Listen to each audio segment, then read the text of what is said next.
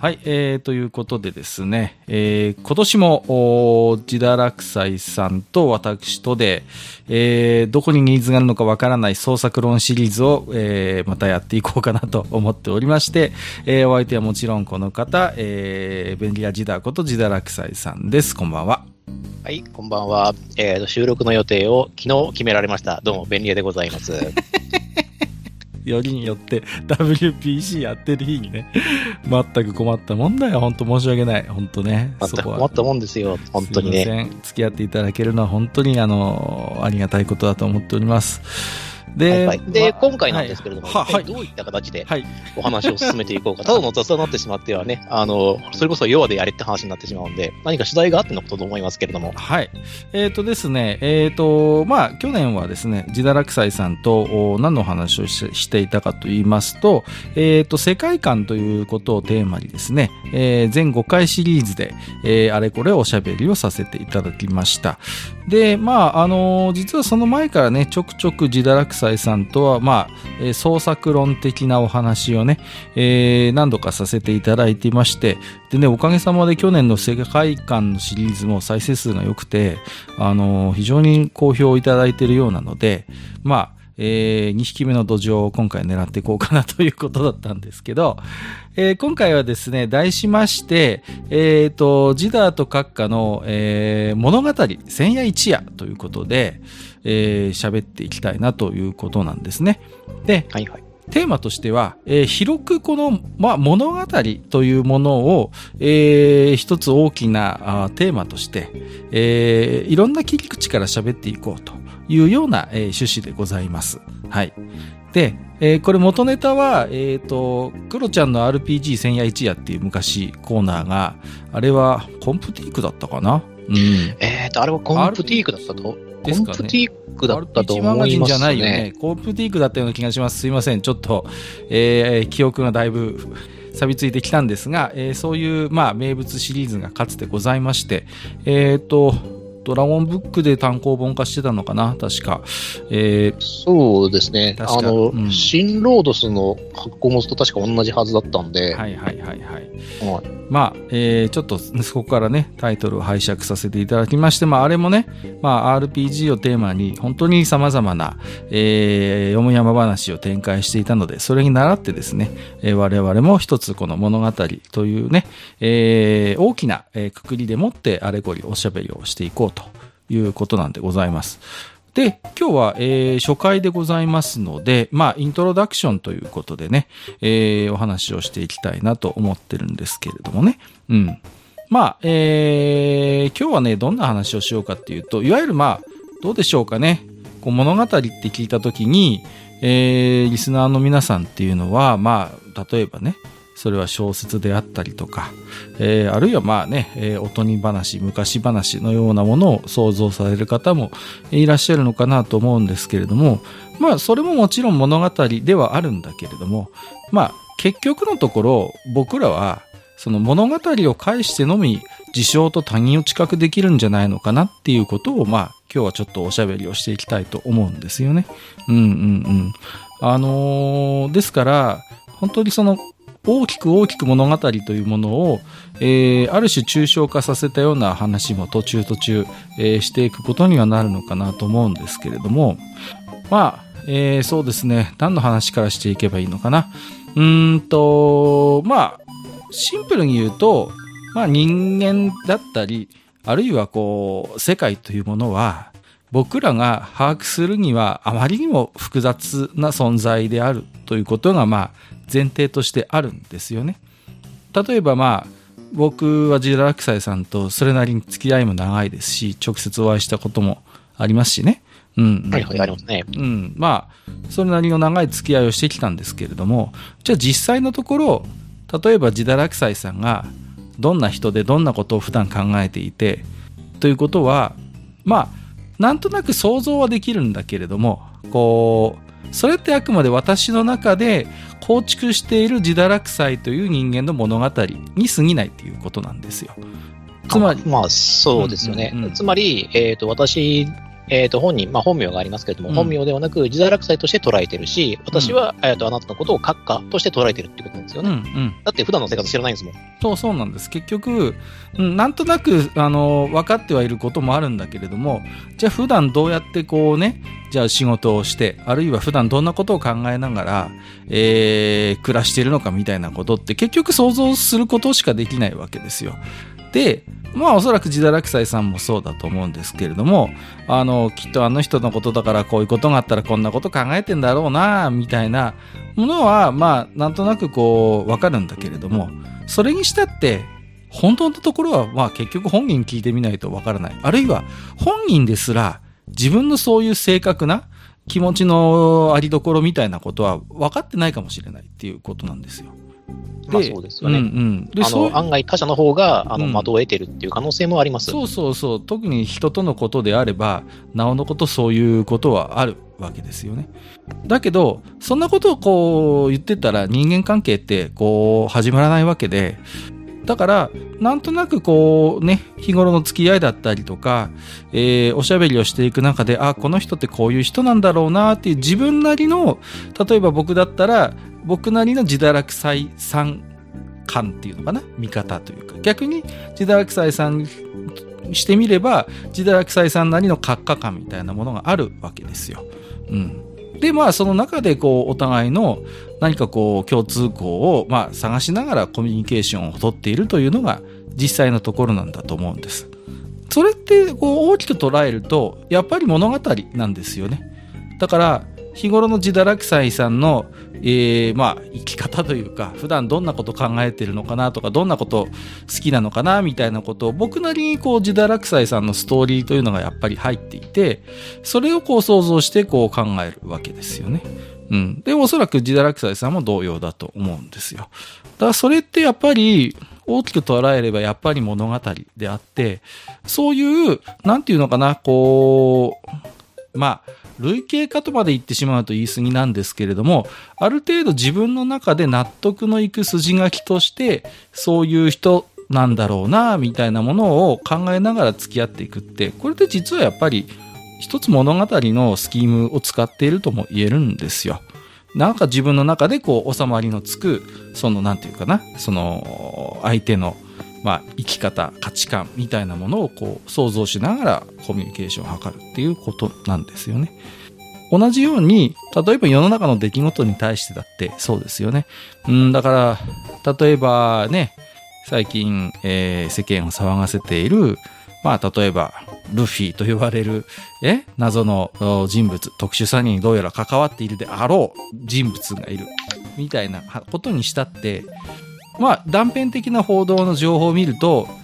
例えばそれが普段どういうことをしていて、どういうことを考えてこう、そういう犯罪に走っているのかって、なんとなく想像はできるんだけれども、それってどこまで行っても、こう、想像であって、その本当の部分ってやっぱ本人しか知り得ないわけじゃないですか。まあ、それはまあそうですよねうん。真実の部分って。だけど、我々はやっぱり、そんなこと言ってたら、まあ、変な話、その、自分の中でそういう情報を消化できないから、きっとあいつらは、えー金が欲しくて、えーそういう下っ端の奴らをそそのかして、金を巻き上げたりして特殊詐欺を働いてるんだろうな、みたいな、まあ、なんていうのかな、一つこう、物語として収まりのいいというか、通りのいい筋書きを自分なりにこうやっぱり頭の中で考えて、いやー、本当にけしからんやつだなっていうことを、まあ、考えるわけですよね。でもそれって結局、冷静に考えてみると、自分なりのその特殊詐欺事件ストーリーになってるわけですよ。当然のことながら。うんうんうん。で、まあ、それをね、限りなくこう、客観視して事実を突き詰めていく、まあ、まあ、関係の人たちがいらっしゃるわけだけれども、まあ、それはそれとして彼らにしたって、じゃあ100%彼ら、ルフィと呼ばれる特殊詐欺グループの内心まで全てを1から100まで把握して、えーっていうことはまあ土台無理な話であって、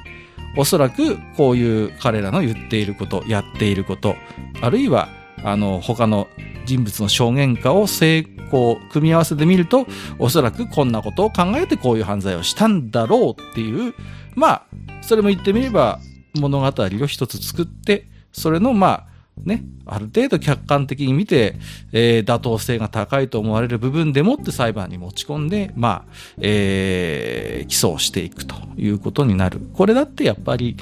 まあ、一つ物語と言えなくもない。まあ、物語っていうと定義をね、ちょっとこう、なんていうの、狭く解釈しちゃうと、それは作り話でみたいなことで、ちょっとちょっと違う風になっちゃうんだけども、そうではなくて、一つこう、ストーリーとして、まあ、あり得る、うん、想像し得る、妥当性があり得る筋書きというのを、日頃我々は無意識的に、こう、本当に繰り返し繰り返し作りながら、まあ、人であったり世の中の出来事と向き合っているっていうことだと思うんですよ。うんうん。まあそういった物語の話も、えー、今後していきたいなとは思ってるんですよね。うん。だから、あのー、まあこれから何回シリーズなのかまだ決めてないんですけれども。お、決めてくれ。締め切りが襲いかかってくる。あのーそういう物語、まあ大きな意味での物語と捉えていただいて、えー、お話をしていきたいと、えー、思ってるんですね。うん。で、あともう一つちょっと初回で触れておきたい部分としては、我々って結局そういうもう日常的にその物語でもって生きているので、消費行動にしたって、あのー、物語のスキームってすごくこう訴求力が高いんですよね。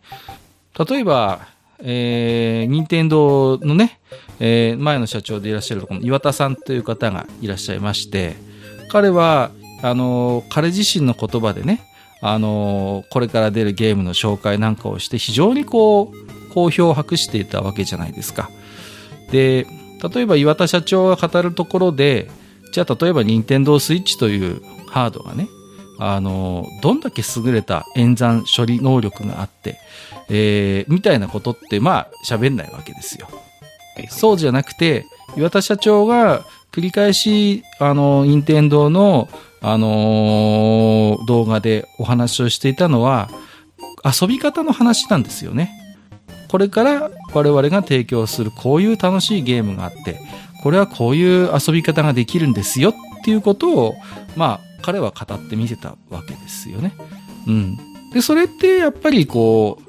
う、ね、そう客観的なハードの性能だったり、演算処理能力みたいなことではなくて、やっぱり一つ遊び方というストーリーを提示してみせたところに、あのなんていうのかな？我々ユーザーのこう心が引きつけられる一つ要因があるように思うんですよね。あの場でね、こう、いや、これだけの高い、えー、計算能力があって、みたいなことを言われても、いや、いや、それは分かったけど、じゃあ、僕らは何、どうやって遊べばいいんだいっていうことになるわけで、うんうん。で、同じように、あの、先日退任されたトヨタのね、豊田章男社長にしても、やっぱりこう、車の魅力を伝えるときに、その車のスペックみたいな話って実はあんまりしてないのよね、トヨタイムズの中で。で、今トヨタっていうのはトヨタイムズっていうその自分たちの自らのメディアをね、作り上げて、そこの中でいろんなことを喋ってるんですよ。で、例えばそのデザインの思想性であったりとか、あるいはこう実際に設計している人たちの考え方、どういうこう新しいドライビングの楽しみを、えー、提供するか試行錯誤をしながらこういう車を作ってると、やっぱりあれも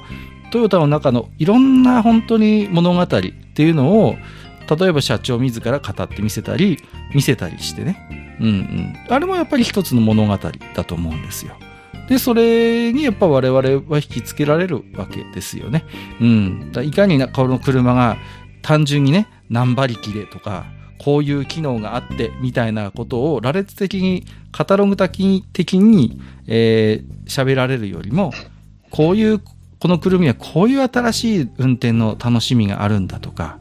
こういう思想でもってこの車は設計されているんだっていうふうに語ってくれた方がやっぱ我々にとってはその車が魅力的に映るのであって、それもやっぱり一つの物語を使っているプロモーションと言えるのかなと思うんですよね。うん。だから、あの、これから僕らが、えー、語る物語論というものは、あのー、そういう作り話、おとり話みたいな、まあまあそういう話ももしかしたらするかもしれませんけども、もっともっと広い定義でもって、えー、あれこれ喋っていきたいというのが、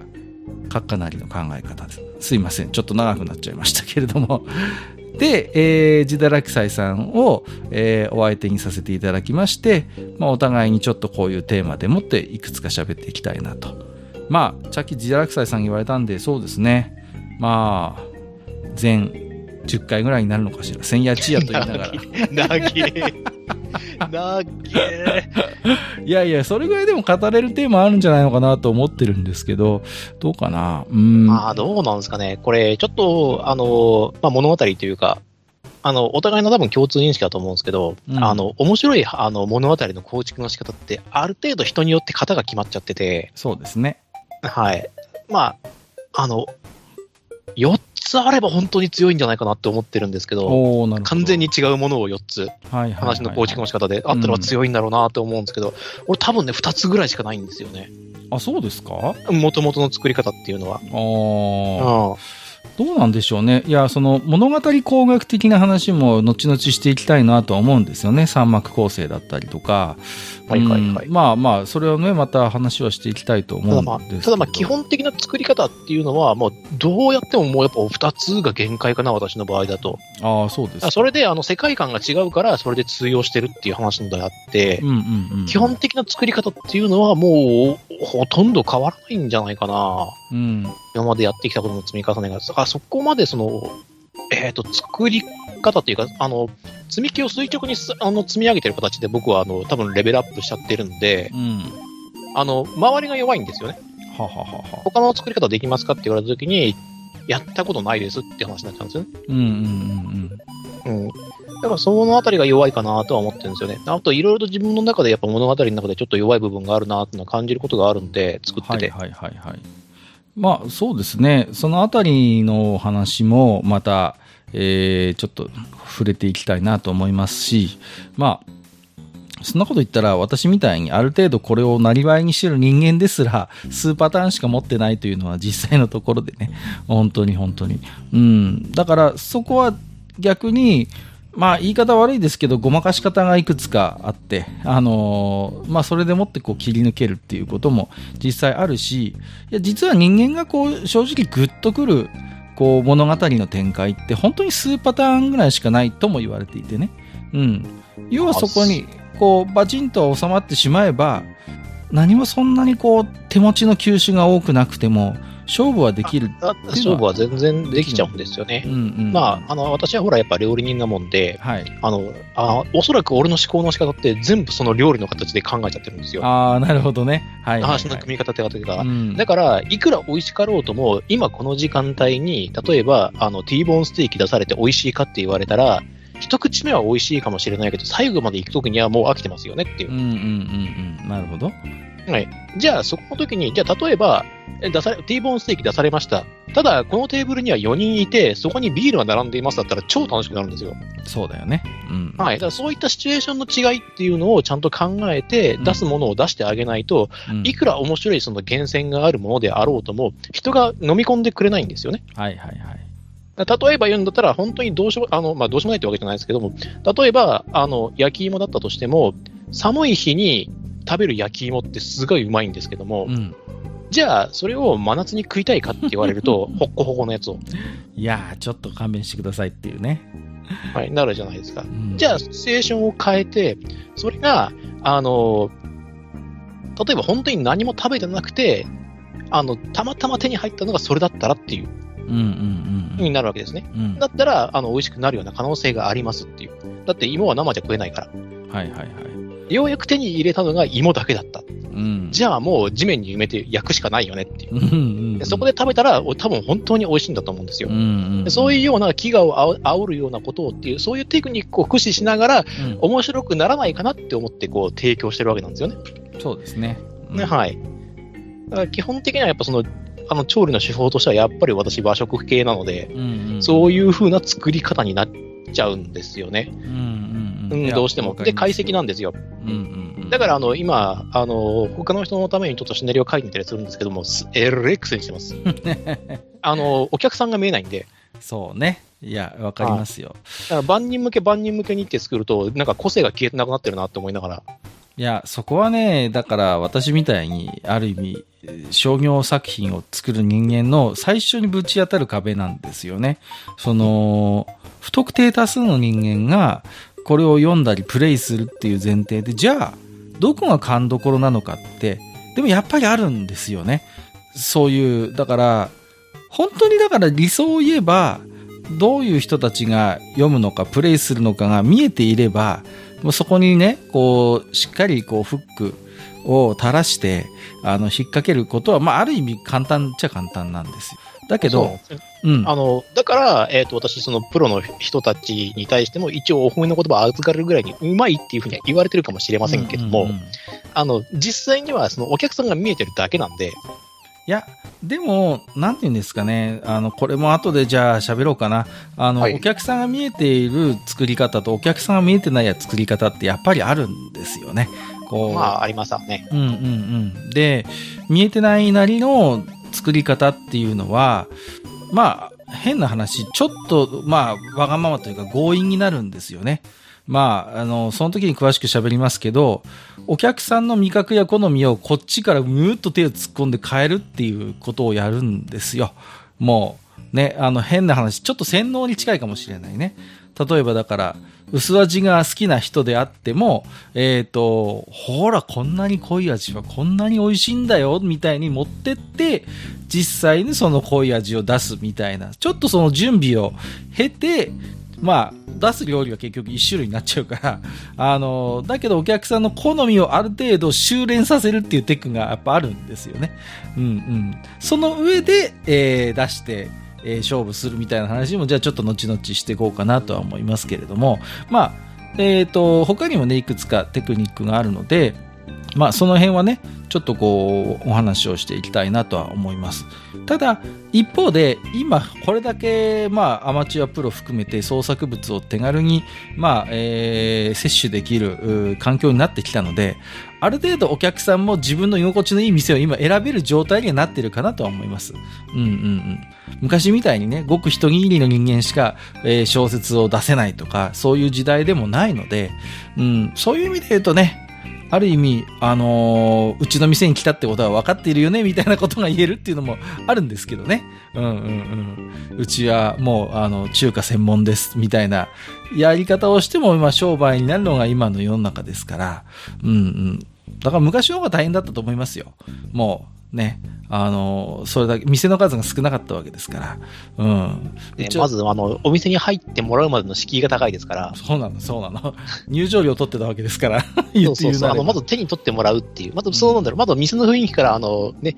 メニューを見てもらうっていう。そうそうそうそう。うん、うん、じゃあ今日、今日はこれにしようかなって手に取ってもらうところまでの敷居がすごい高いですから。うんうん、そうですねねだから我々はね、あの、扉絵というか、あの、表紙ガチャみたいなことを、カバーイラストガチャみたいなことをしながら、一生懸命選んだわけですよ。そうそうそうそう。うんうん。いや、だから、なんていうかな、それも、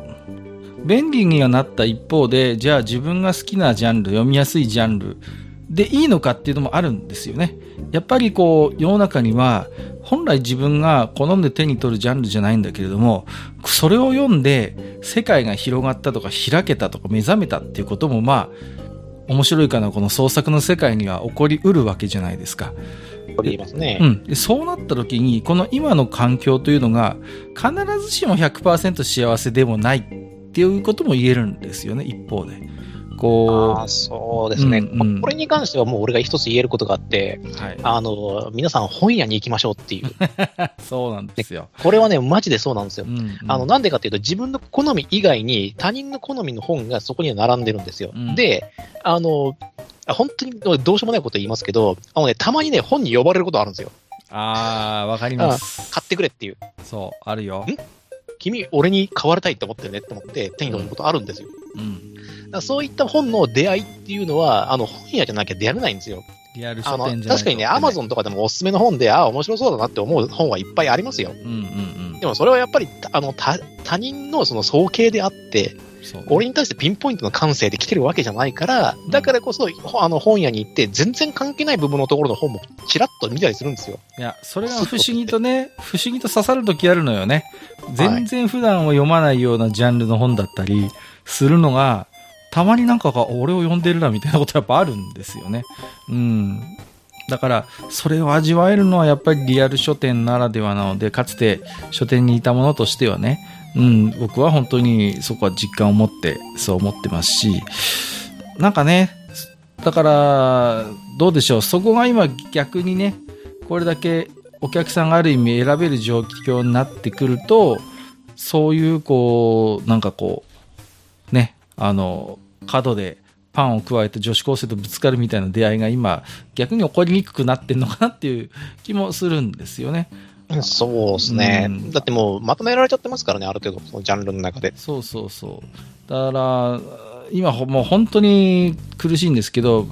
いわゆる小説の雑誌があるんですよね。こう、例えばまあ、ね、えー、オール読み物とか、こう、ね、小説新潮とか、まあ、いろいろあるじゃないですか。はいはいはい、で、ああいう小説誌みたいなものって、こう、まあ、あと文芸とかね、まあ、いっぱいいろいろあるんですけど、本当にいろんな作家さんがこう載せてたりするわけですよね。うんうん。で、あの、私、まあ何冊かこうね、取って読んでたりするんですけど、やっぱああいうものもちょっとこう、本屋ほどの潰しが効くわけじゃないんだけれども、全然お目当てじゃなかった作家さんだけど、なんか目に留まって、あ、面白いじゃんみたいな、やっぱ出会いってあるのよね。いろんな作家さんが一つの雑誌に書いてるから。うんうん、うん、そうですね。はいはい。そうそう。わかります、わかります。うん、だそういうところからも実はちょっとこう、えー、世界が開けてくることもやっぱりありますしね。うんうんうん。まあ、あのー、デダラクサイさんと私なんて引きつけていくと、やっぱね、えー、ドラゴンマガジンとかもそうでしたからね。うん、そうなんですよ。だからあれで全く関係ないそのファンタジーの話とかに触れて、うんうん、まあ、買った以上は読まないと損だよなと思って読み始めるんですそうそう、それが実はハマるみたいなことが。ハマるみたいなこともありますし。そうですよ。僕、風の大陸だって最初全然興味なかったんだもん。もう、だけどさ、しっかりしっかり毎回乗ってくからさ、しょうがねえから読むかと思ったら、これ意外と面白いじゃんと思って、そこからこう小説に手が伸びるみたいなね、こともやっぱありましたしね。うんうん、そうそうそう。だから、なんていうのかな、そういう、まあ、あの、今、本当に読み手市場になってるんですけど、あの一方でね、そういう自分自身の気づいてない、こう、アンテナっていうかね、スイートスポットをどれだけ気づけるのかなっていう、まあその辺もちょっとおいおい一回ね、回を取ってお話をしてみたいなという部分ではありますよね。うん。